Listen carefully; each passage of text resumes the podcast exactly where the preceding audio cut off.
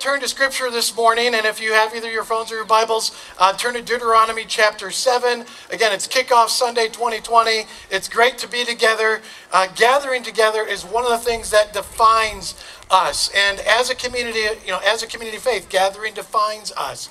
Um, the virus has added challenges to us gathering together. Um, we've been creative in trying to continue to meet, whether it's in person or online or even outside in the smoke like today. There's always a challenge, but we've been creative and wanting just to stay connected to one another. Um, the passage for this morning comes from Deuteronomy chapter 7, uh, verses 6 to 9. For thousands of years, God has been bringing his people together in moments just like this, setting them apart for a purpose. And this is a holy gathering. And the passage for this morning, it's a foundational passage for how God views his people. Um, we've asked Shiloh Hills to read scripture. So, Shiloh, if you can make your way on up to the berm podium thing right over there, I'm going to ask if you're able to please stand and face where Shiloh is going to be reading from. And we stand because we believe this is the Word of God. And so, Shiloh, whenever you are ready, please read from Deuteronomy 7, verses 6 to 9. For you are a people holy to the Lord your God. The Lord your God has chosen you out of all the peoples on the face of the earth to be his people, his treasured possession. The Lord did not set his affection on you and choose you because you are more numerous than other peoples. For you for you were the fewest of all peoples, but it was because the Lord loved you and kept the oath he swore to your ancestors, that he brought you out with a mighty hand and redeemed you from the land of slavery, from the power of Pharaoh, king of Egypt. Know, know there is God. He is the faithful God, keeping his covenant love to a, those generations of those who love him and keep his commandments. Shiloh, thank you so much. Great job. You may have a seat.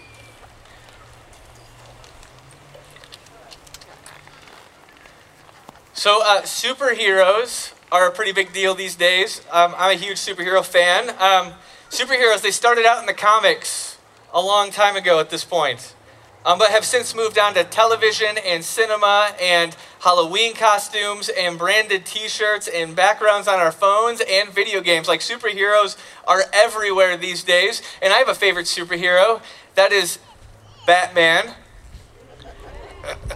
and none of the others matter, in my opinion. So, now the one thing about superheroes that makes them compelling is they all have an origin story, right? You know what I'm talking about.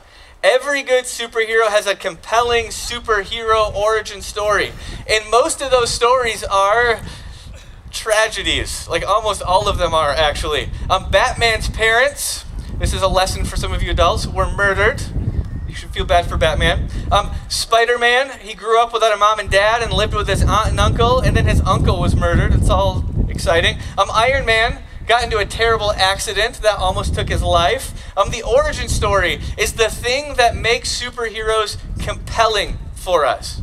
And you see, superheroes aren't the only ones with origin stories.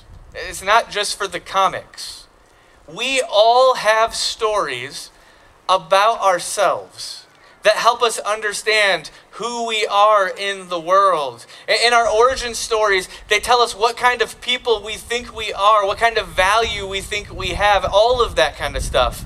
And we filter an amazing amount of our lives through that story that we believe about ourselves. Um, when I was a kid, I grew up in a single wide 1960s rusty trailer, and my parents were divorced very early on, and I carried that with me for so long through my life. These two elements shaped my story, who I understood myself to be. And we all do this with our stories. We all have stories that help us understand who we are in the world right now. And the big question is well, what's your story? What is your origin story?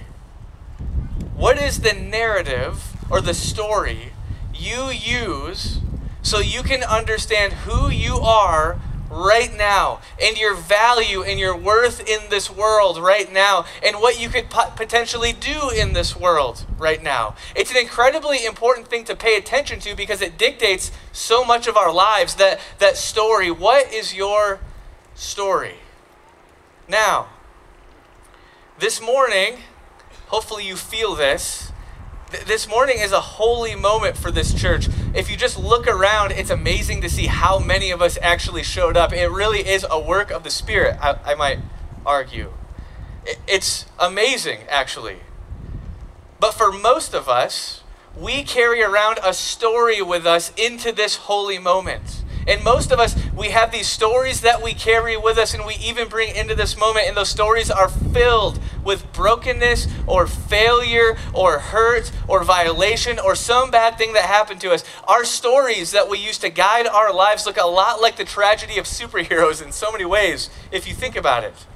You know, for some of us, the story we may be bringing um, starts with, you know, what happened way early on in our lives. Perhaps you started even this morning, you're trying to hide your story that you're bringing into this space because this morning maybe you walked in and you're not getting along with your spouse this morning. I won't do a raise of hands because that'd be awkward, but maybe that's happening this morning. Or maybe this morning you've got this guiding story that you're bringing into this space, and that story includes your kids were a nightmare this morning. We're not going to do raise of hands for that one either, but it's probably true for some. Um, this morning, part of the story that we may be bringing in is work is not going well for us. And we're not sure if we're going to have a job much longer. We're just really not sure what's happening with that. And we're carrying that into the space with us as well. And what we do in this space is we put on our Sunday best and we hide our stories from each other. The stories that guide who we believe we are, our worth in this world. And we are come loaded with cliches. Like we show up and say hi to someone and we say, hey, the weather looks smoky this morning, or something like that. How are you this week? I was busy. That's the answer, right? How's life? Good. It's good. It's all cliches. And we hide ourselves. But, folks, this morning, is an opportunity to step into a better story. A better story. Well, we might use the, the, the term a holy story, according to our passage. See, the reason that holiness happens when the church gathers the way that we are this morning is because in this moment we are given a new story, a better story, a biblical story, the story of God's holy people this is a holy moment because in this moment we're reminded that we are holy when we are together. Amen? Amen. The whole point of this awesome moment of being together on the East Lawn this morning is to remind us that there is a real, truer story in our lives than the one that we carried with us from the parking lot here. Yeah, in the passage, it starts with You are a holy people. You are a holy people. Now, that word holy, on one level, is kind of a familiar word. It's a word that we use all the time in our common language. We say things like holy cow, or holy mackerel, or holy moly, or holy smoke. You know, it's a word that we use often. We'll even use the word holy followed by some kind of profanity. You know, it's just a word that we use all the time. And so, at one level, it's a familiar word. And then at another level, it really is a foreign word. What does it mean to be holy? We often think holy is describing something righteous. So if you are holy, you are righteous. And we will even use that in a negative sense, where we might describe someone with a holier than thou attitude.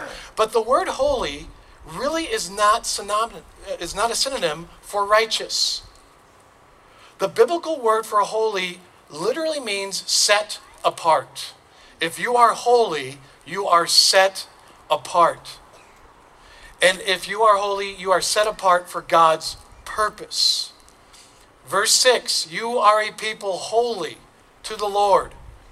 A holy people isn't a group of righteous people, it's a group of set apart people. This passage doesn't just define what it means to be holy. It even actually paints a picture of holiness for us. If you follow along in the passage, in your Bibles, on your phone, or even if you have your song sheets, the passage is on your song sheets. But it says things like, You're a people holy to the Lord. The Lord has chosen you to be God's treasured possession. It says, The Lord loves you. The Lord keeps his oath to you. The Lord has redeemed you. The Lord is your God. The Lord is faithful to you. What does it look like to be holy? It looks like being chosen and treasured and loved by God and redeemed, and God being faithful to you, and God keeping his promises to you, and the Lord being our God. Notice that holiness is not about what we do. Holiness is about what God does when He sets us apart. To be holy is a little bit like when we were kids on the playground. For those of you who remember that, when we're picking teams for whatever comp, kickball or baseball, football, whatever competition you were, and most of us remember, at least my memory is, you know, being the one who didn't get picked, or the last one picked, or second to last one picked, whatever it was. But every now and then, I got to be the captain and I got to do the choosing of who was on my team. And I was excited if I was able to get certain people on my team. If I got Todd or Eric or Kevin or Max on my team, I was excited about it. I was pumped about it. Being holy is being picked by God. And God is excited to have you, to have us on his team. And holiness changes our identity. John talked about origin stories. God has given us a new story to be a part of God's story. God choosing us to be a part of His story. That is our holiness, and holiness is our identity. And so, what are we going to do now that we are a part of God's story? You know, as Chuck said, um, holiness is something that God chooses. If you have your Bible a second, open up to the scripture passage and then just take a look at verse 6. It's Deuteronomy chapter 7, verse 6, and just listen to what it says. It says, For you are a people, what? Holy to the Lord your God. The Lord your God has chosen you out of all the peoples on the face of the earth to be his people, his treasured possession. You see, this holy people status is not something that we work hard toward and then we gain for ourselves and then we can accomplish this baby, right? Like, that's not what happens here in the passage. This is a status that when we are together, we are filled with the holiness that only comes from God. God gives it to you, and God gives it to me. God gives it to us, even today. You are a people holy to the Lord. God makes that statement, it's a proclamation. You are a people holy to the Lord your God. The Lord God has chosen you this morning. God has chosen us, folks. Think about that one. We have not necessarily chosen him, but God has chosen you today. So, what do we do with that? God says, You are my holy people. What is the proper thing to do with that? Well, if if we can't obtain holiness, we can't earn holiness, we can't make it happen on our own, we're really left with two responses that we can have. One is we can receive it, we can receive God's holiness. Thank you, God. And the second is we can respond to it. When God says in our passage that He has chosen us for holiness, our first thing we're called to do with that new reality is we're called to receive that new reality.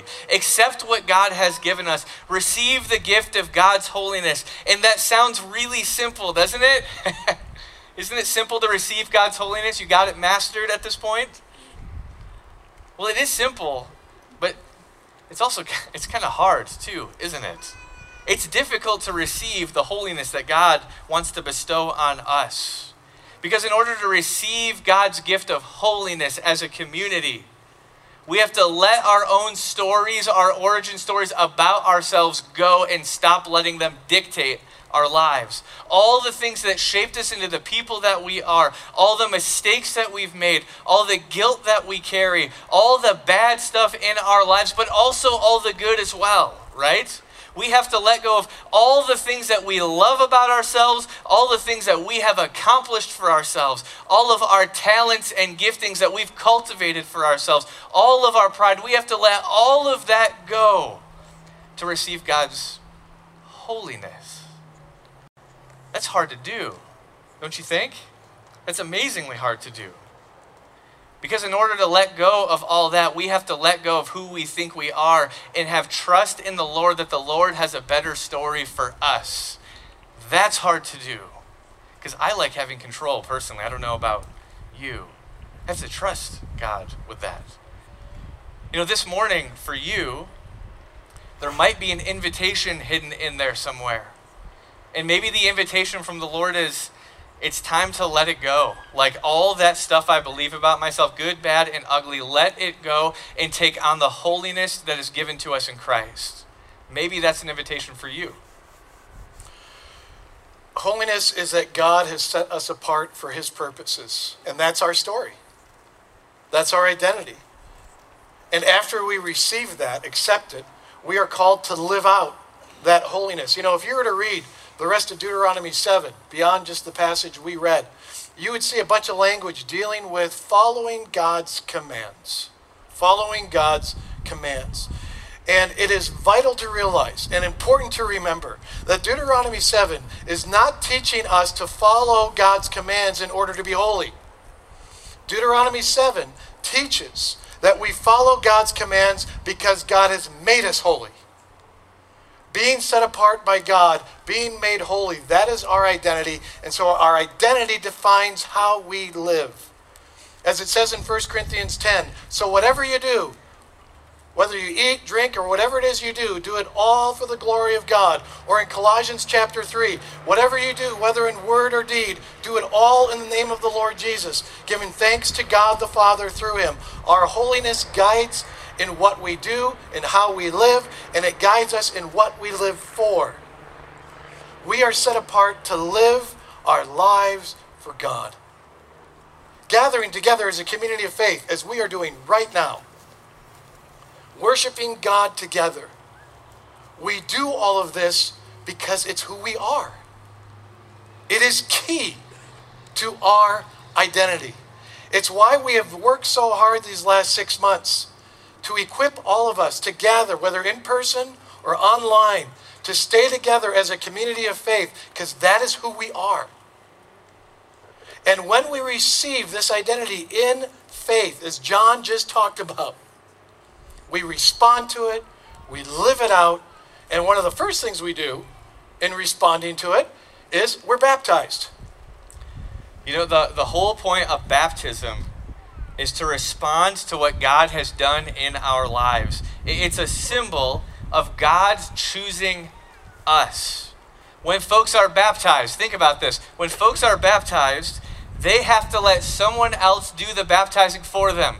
You couldn't this morning get up, jump in the tank, pop out, and say, Boom, baby, I'm baptized. We're done. It's not how this works. Somebody else has to do that work for you. It's a great symbol of the work that God has done for us in our lives. That's really the point of baptism.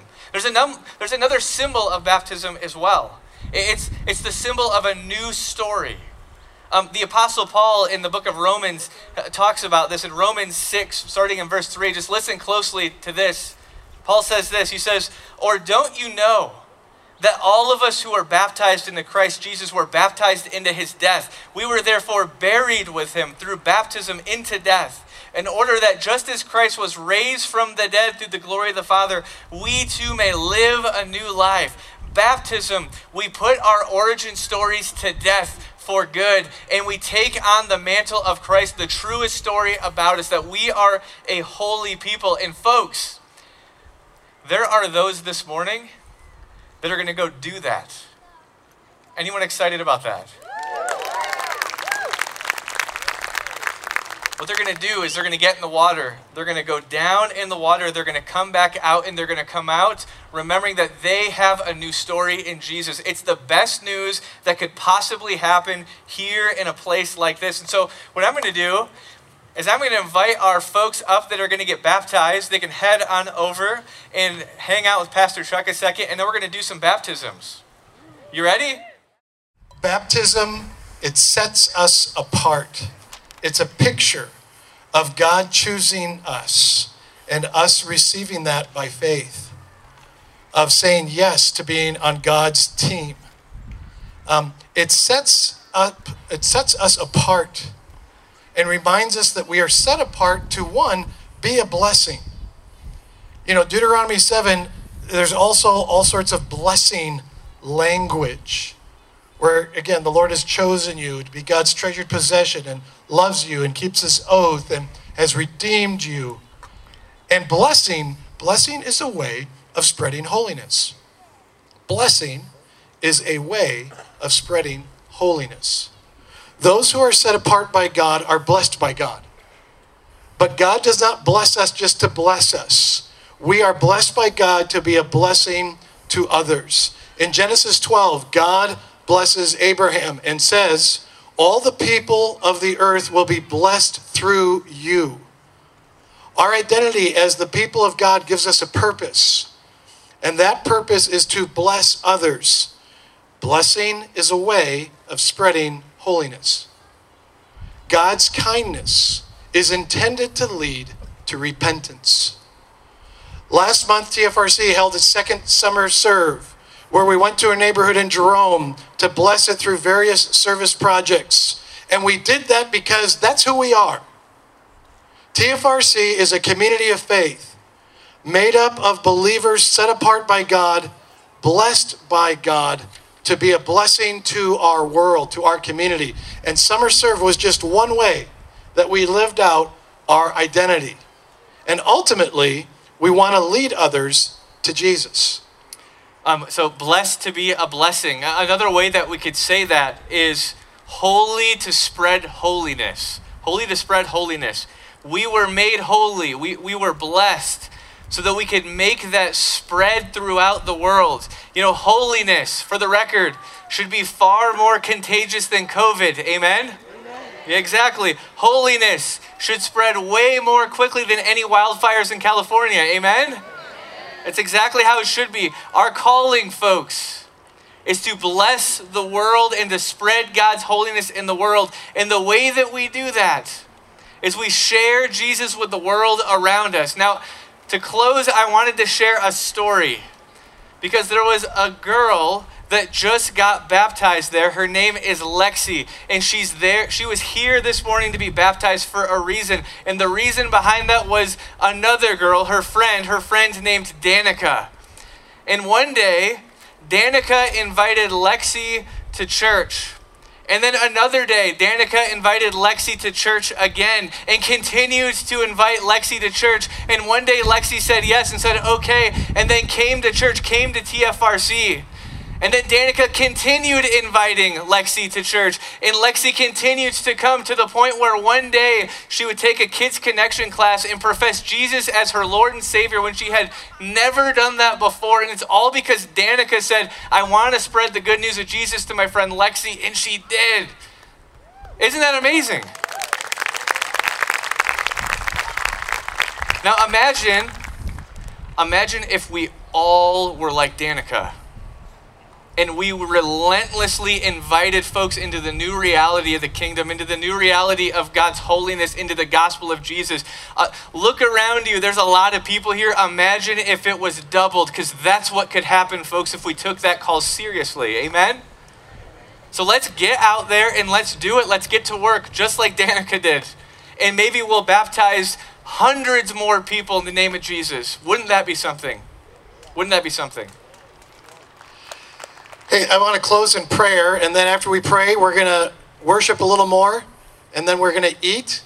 Again, that's and we're going to eat together, and that's all a part of our identity. All of it. Prayer, worship, hanging out together. It's a part of who we are. That's why we do that. So please pray with me. And Lord, we thank you for your great love for us. Lord, that you have called us and you have set us apart to be your people. And Lord, help us receive our identity in you. And Lord, open up our eyes, open up our ears, open up our hearts so that we can live out who it is you say we are. And it's in the name of Jesus our Lord we pray. Amen. So let me leave you with a blessing. May the Lord bless you and keep you. May the Lord make his face shine upon you and be gracious to you. May the Lord raise his countenance upon you and give you peace. Amen, church?